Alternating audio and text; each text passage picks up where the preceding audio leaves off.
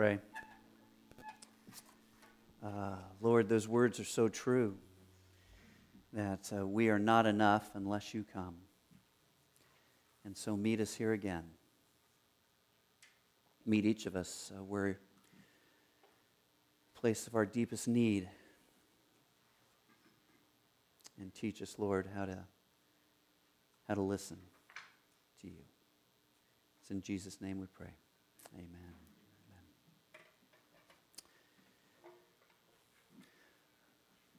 Have you ever had a day like this? Um, you wake up a little late, maybe your alarm didn't go off, you slept through it, hit snooze, I don't know, but you go going just a little bit late and you show up to that first appointment five minutes late. Sorry I'm late, didn't mean to be, sorry about that. Appointment goes all right. You're leaving just in time to get to your next appointment, but then you get behind people driving who obviously have failed their driving test and should not be on the road. And so you get Larry just a little bit later, and your day just starts that way. And you're just running from thing to thing a little bit, and just a little late, a little later, a little later. And then you get into work, and you're sitting at your office, and you're getting some stuff done, but not really as much as you'd like to and then you know you get caught up in watching looking on the internet you're following some news story about the election or about a, a, puppy and a cat that like to cuddle together or or whatever but somehow all of a sudden you're looking at stuff that has nothing to do with what you're supposed to be doing and you get through your day and you don't eat lunch because you just don't have time for it and then you get to the end of the day and, and you got some stuff done but your to-do list grew and it's longer than it was when uh, you got there in the morning so you start to go home, and then your wife calls you and says, Hey, can you pick up something from the market she forgot to get? You're like, Oh, you reluctantly say, Okay, honey. You're thinking in back your mind, You should have got yourself, but I'll do it for you. So you go, um, you go to the market, and uh, it takes you twice as long to find what it is because you think you know where it is, but you're not really sure. But as you find out, you've walked by it twice because you just didn't see it on the shelf. You get the stuff from the market, you, and then you get to the checkout and you have a choice to make, right? Which line is going to be quickest? And you go, I think it's this one. It's shorter. The people don't have as much stuff in there. So you get in that line. And then you realize that you've gotten in the line where the checker thinks she's like a talk show host or something. And she's talking to everybody that's coming through and very slowly doing the things and all that stuff and talking, all that stuff. But you get your stuff, you get home, you get home, and all you feel like doing all you want to do, you just lay on the couch and turn on Friends or The Office or something like that and just start watching. And if you had a beer in your house, you'd uh, pop the top and just drink that and watch, and waiting for some sporting event to come on that you can watch. And then you'd forgotten that your wife told you that she was going out to dinner with some friends from church, I mean from work, and, um, and that you're on your own for dinner. And so instead of like cooking something healthy and grabbing some stuff, you throw some corn dogs and tater tots in the oven, heat them up. 23 minutes later, they're done. Pull them out, throw some barbecue sauce on them, and eat it. And spend the rest of the night just kind of vegging out, watching whatever's on TV. And then you get to the end of your day, end of the night, you're tired, a little worn out, you go to bed, sleep all right wake up the next morning, and do it all again. You ever have days like that? Yeah, me neither. I don't either. Um, no, we all do. To some extent, we're all rushing through our days. We're in a hurry oftentimes. And, and what happens is that this is a, a cycle of this hurry and fatigue, and we are set up in, by our culture to fail. We're set up to fail because this is how we've been told this is what your life is supposed to look like of physical hurry and emotional internal hurry and fatigue. And it's what we are experiencing. And even when I may not physically be in a hurry, but because of the technology that we have today, because of things like the internet and smartphones, our minds are in a hurry. The technology weakens our ability to concentrate and to think clearly, and we are addicted to it. I was reading a, a, book recently that said that the average iPhone user touches their phone 2,617 times a day. It's just there. It's just there. You know, if you're meet, waiting for somebody, you're not just going to sit there and wait. You're going to take your phone, see what's happening in the news, see what's going on. We are addicted to it. And that is actually what the Silicon Valley wants to do. They want to distract us and addict us because it means money for them. Every swipe, every touch, everything is just more money for them. And so everything they create is to distract and addict. And it causes us to hurry. We've bought into the lie that the abundant life is about filling your life with as many experiences and things and stuff as we can rush around to the detriment of our soul. And I've mentioned this before, but I again read it this week. But in the 19, I think it was 1968, there was a congregational um, a meeting. What did they call it? But uh, that said that a congregational report that said that by 1985, the average American worker would only work 22 hours a week. And that the big question in this report was what are Americans going to do with all of their leisure time? Because of all the technology we had. But what has happened is we have filled that with more and more stuff and taken that time has gone away to where, and this is crazy, but in the last 40 years, the American worker actually works four weeks more than they did 40 years ago. The average American worker works four weeks more today than 40 years ago. And instead of resting to restore our soul, we are merely distracting ourselves through entertainment. There's a pastor up in Portland named John Mark Comer. He's written a book that I'm reading, and he uh, really wanted to take his church to a different level. He was a part of a mega church, and he was just worn out, tired. He was burned out. He was in hurry.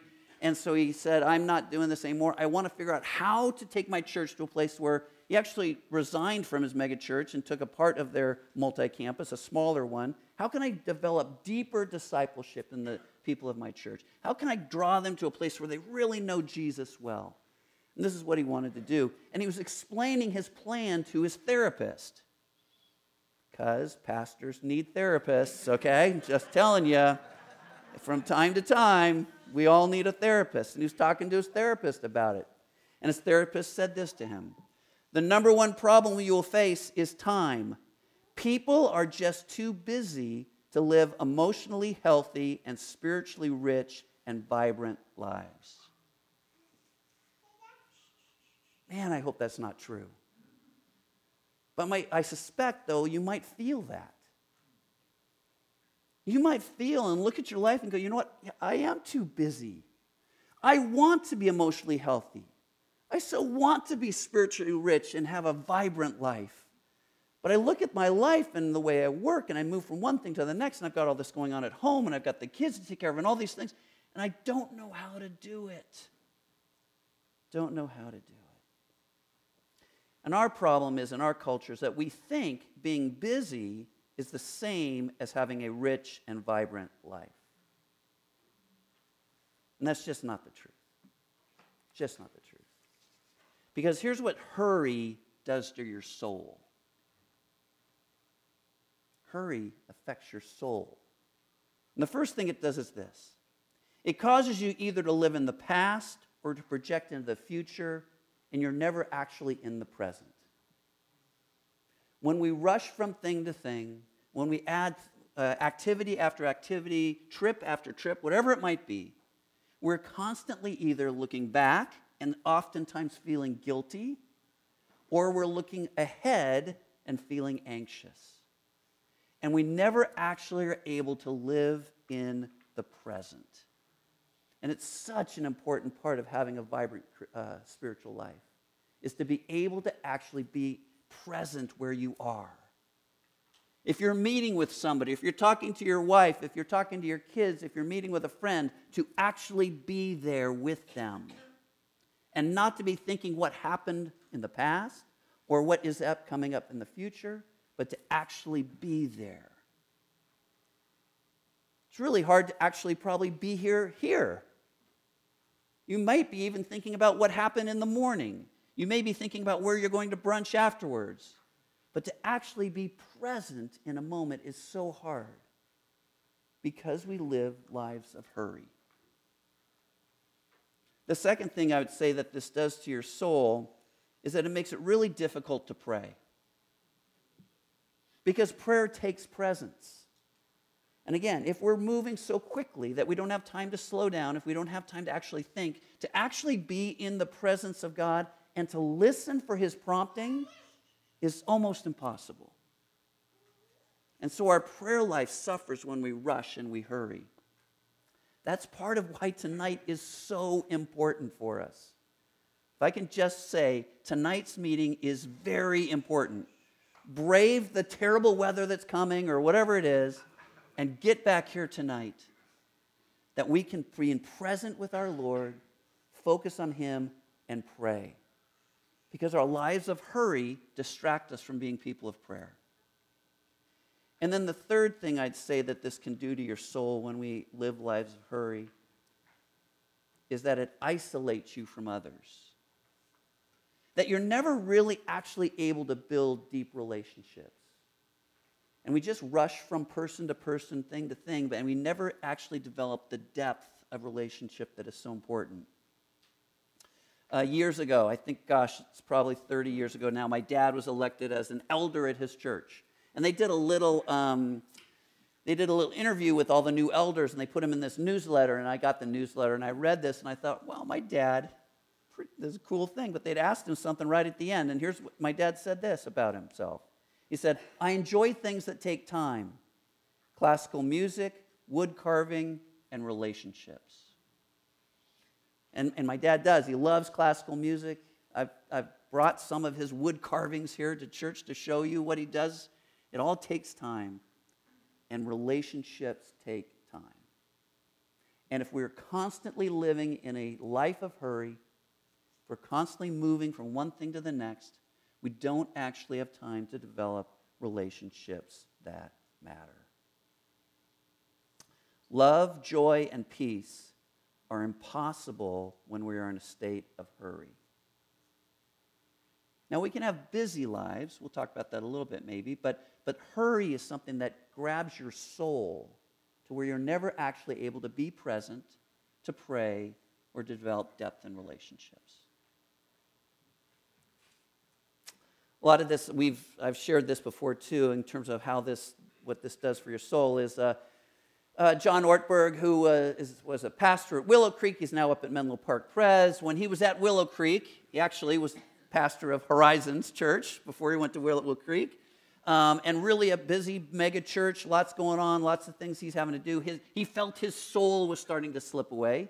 He called his mentor, Dallas Willard, back here in California, and explained what was going on and asked Dallas, What do I do to have, keep my soul in a good place?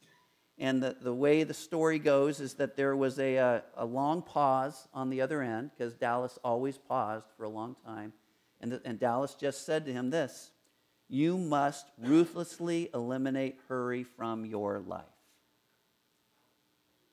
And Ortberg says he wrote that down, took notes. That's great. What else? What else, what else is there? Another long pause. That's it. You must just ruthlessly eliminate hurry from your life.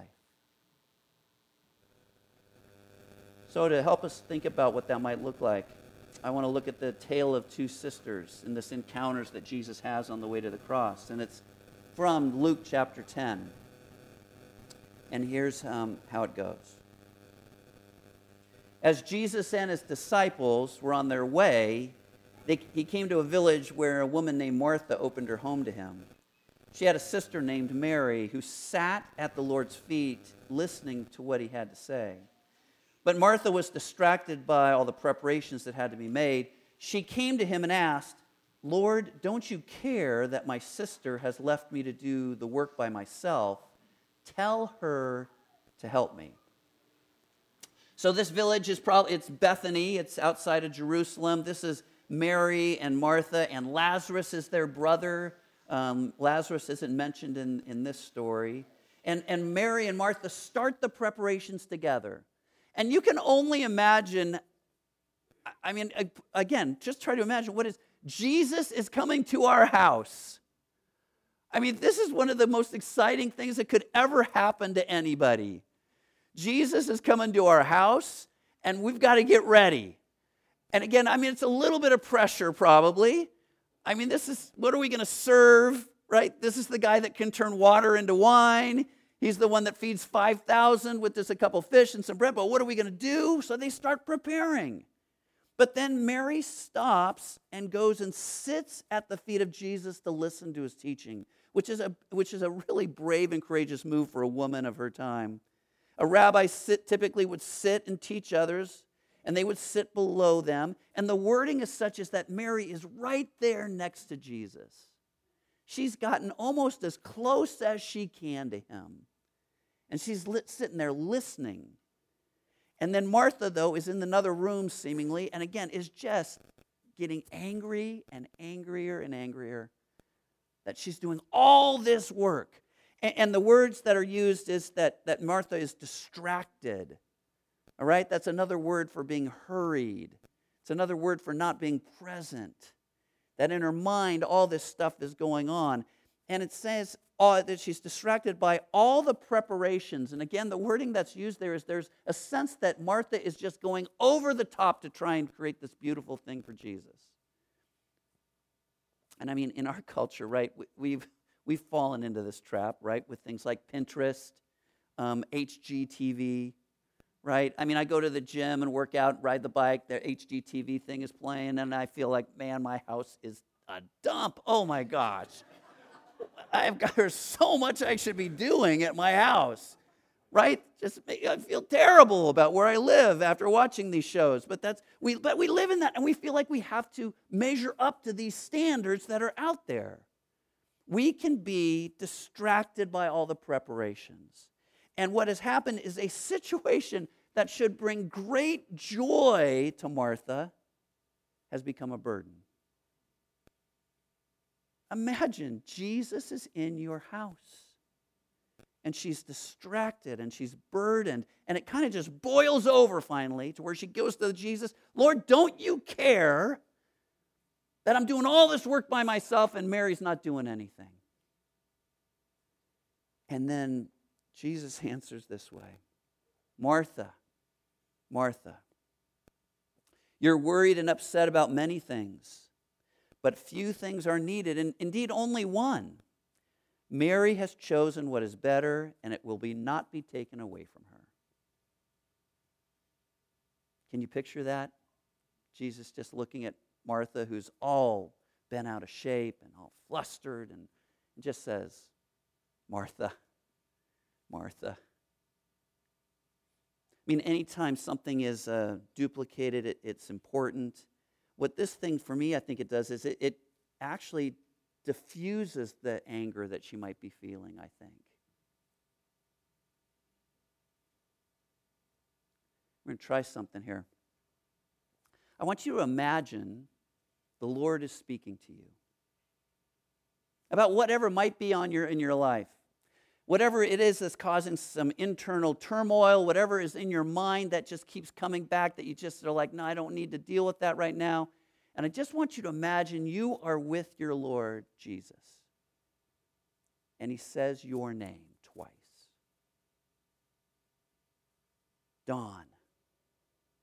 Dawn. Okay, let's try this all together. I want you to say, don't say my name. say, say your name. And just imagine what it would be like to hear Jesus say those words to you right now, wherever you might be. Ready? Here we go. Dawn. Dawn. You're worried and upset about many things, but few things are needed. Fact, indeed, only one. And Mary has chosen what is better? You see, Martha is worried and upset. The word means that she's divided or distracted. Uh, there's an inner turmoil which has resulted in her lashing out. But Jesus says really only one thing is needed. And, and in fact, what that is, is to be at the feet of Jesus. Jesus really, he, um, he delights in those moments when people are at his feet. Might remember in Mark chapter 3, there's a time where Jesus is teaching in a, in a, in a house and it's really crowded, and his mother and his brothers come and they can't get into the house. And the word gets to Jesus hey, your mother and your brothers are outside, they're looking for you. And, and, and Jesus, it says that he, um, he, uh, he said, Who are my mother and my brothers? And he looked at those seated in the circle around him and said, Here are my brother and my mother. Whoever does God's will is my brother and sister and mother. That he delights when people sit at his feet. So, what does it mean for you and I to, to kind of sit at the feet of Jesus? Um, it's, the, it's the position of what it means to actually be a disciple. To actually be one who wants to follow after Jesus is to sit at his feet. And here again, kind of three things I think you're doing when you sit at the feet of Jesus and how we might do that. We can't physically sit at the feet of Jesus. So, how do we do that um, today? It means that you are you're listening and learning from Jesus. That, you, that you're reading his scripture and you're learning about what it means. That's what, that's what a rabbi did. It, they taught about um, who God was. That's what Jesus was doing, was ta- teaching about his Father and teaching how do you relate to this God and how do you live life that makes a difference. And you're really learning. So you you read scripture and you pray and you ask, Lord, Lord, I'm listening. Help me to learn to know you and to love you, to follow you, and, and to live this life. The second thing you do when you're sitting at the feet of Jesus is that you are watching and becoming. That a disciple would sit there and not only listen and learn, but you'd watch how they live their life. And so often in Jesus' days, much of what happened were interruptions. He'd be teaching, and all of a sudden they'd drop some guy in through the roof, right? And his disciples would be there seeing, but they'd see him how he responds. They, they'd learn and become, want to become how he is, and learn how to respond and live life as Jesus did. And then the final thing is when you're sitting at the feet of Jesus, is that you are resting and you're renewing your life. So for us, it just means that we get to a point where we realize that we're sitting at the feet of Jesus. And we're learning from him. And we're trying to become like him. And we're allowing him to fill us so that we are rested and renewed. There's a really intriguing invitation in Matthew 11, and this is really well known. So, too well known, I'm afraid, sometimes. But here's what Jesus says to each one of us Come to me, all you who are weary and burdened, and I will give you rest. Take my yoke upon you and learn from me, for I am gentle and humble in heart, and you'll find rest for your souls. For my yoke is easy and my burden is light. Isn't That a beautiful invitation. And it was an invitation given to people who had been tr- striving and trying to live life under the law trying to do everything they thought God wanted them to do, everything they thought their religious leaders wanted them to do, and they were worn out by it. And Jesus just looked at them and said, Look, just come to me. And, and that idea of a yoke is that it's a, this wooden frame that held two animals together and it was used in farming and for pulling of heavy loads. And the imagery is that you are, you are connected, you are um, subject to another person. The rabbis would talk about the yoke that they would have is how they would explain the Torah. And so Jesus is saying, Look, yoke yourself to me, and I will show you how to live this life. Follow me, and I will show you how to live this life. Uh, John Mark Comer, in his book, says that this is what it means. It says Jesus' invitation to take up his yoke is to travel through life at his side learning from him how to shoulder the weight of life with ease, to step out of the burnout society to a life of rest.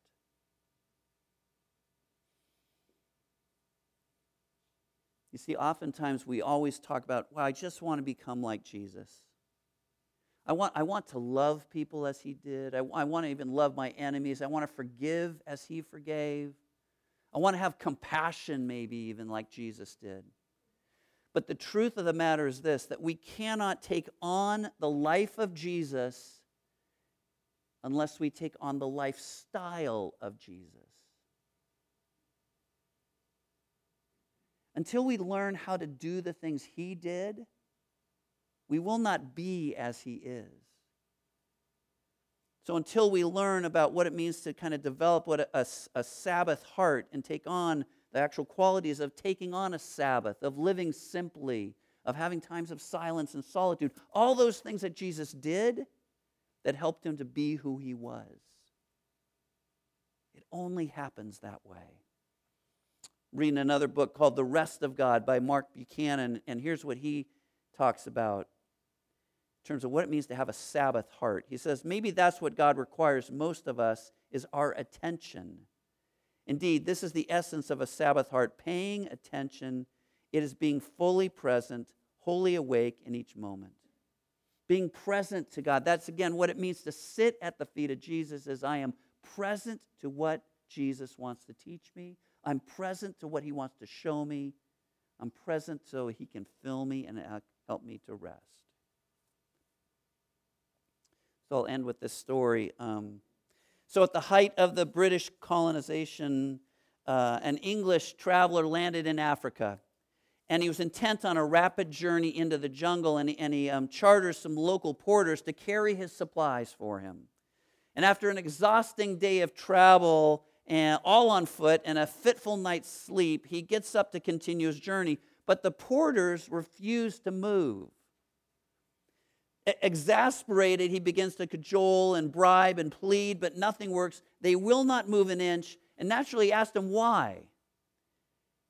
And the porter's answer is this they are waiting for their souls to catch up with their bodies.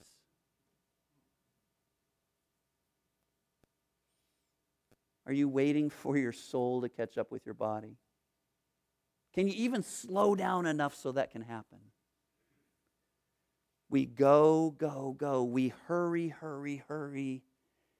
And until we find time to sit at the feet of Jesus and allow our souls to catch up to where our bodies are, we'll never be able to live the type of life that Jesus wants us to live.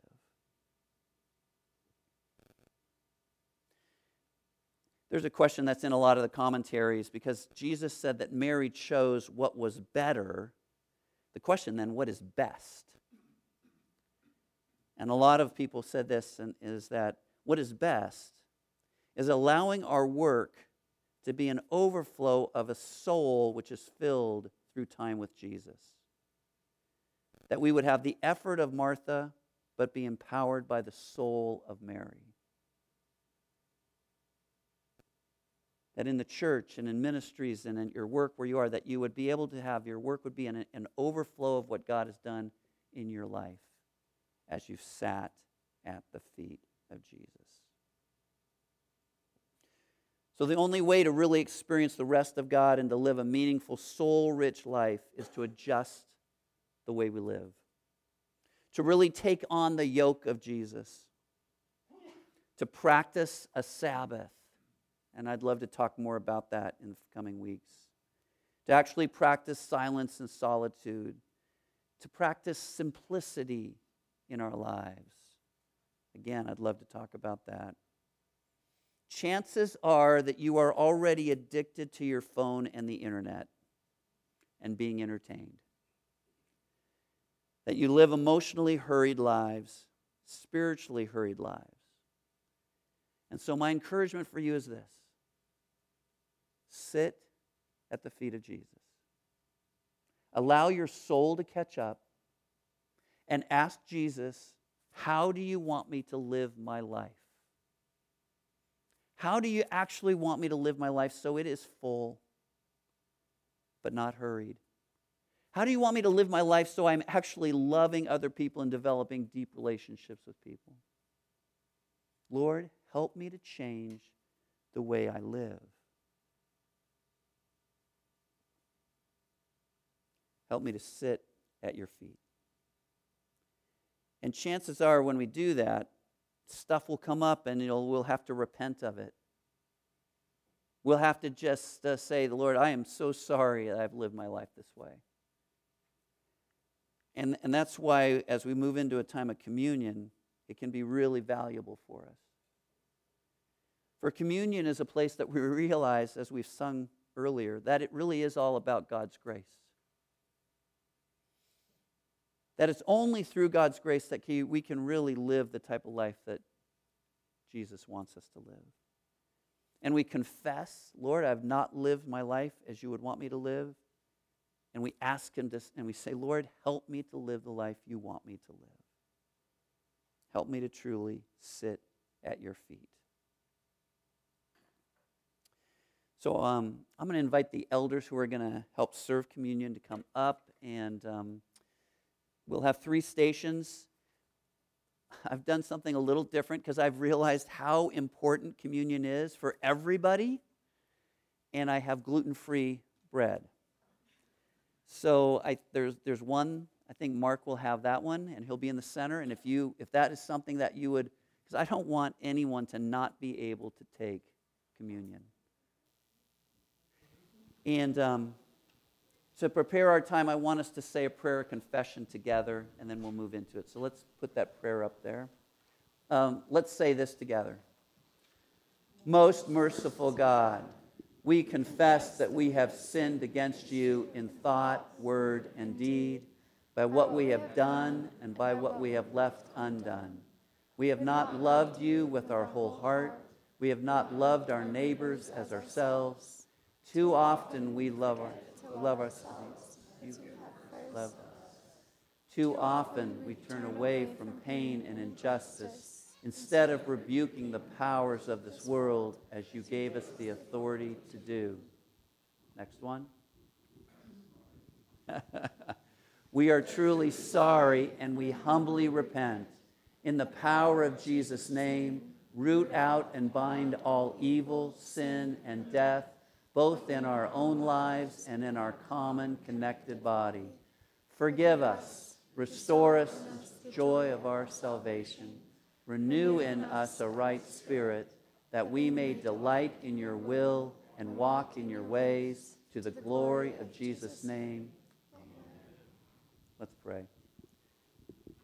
So, Lord, as on that night that you're betrayed and you broke the bread and gave it to your disciples, we come again as your disciples. And I pray, Lord, that we would be present in this moment. That as we take the bread and as we put it in the juice and as we eat it, we will be fully reminded of your grace, of what you call us to be and to do. And help us, Lord. Help us to sit at your feet even now. For it is in the name of Jesus we pray.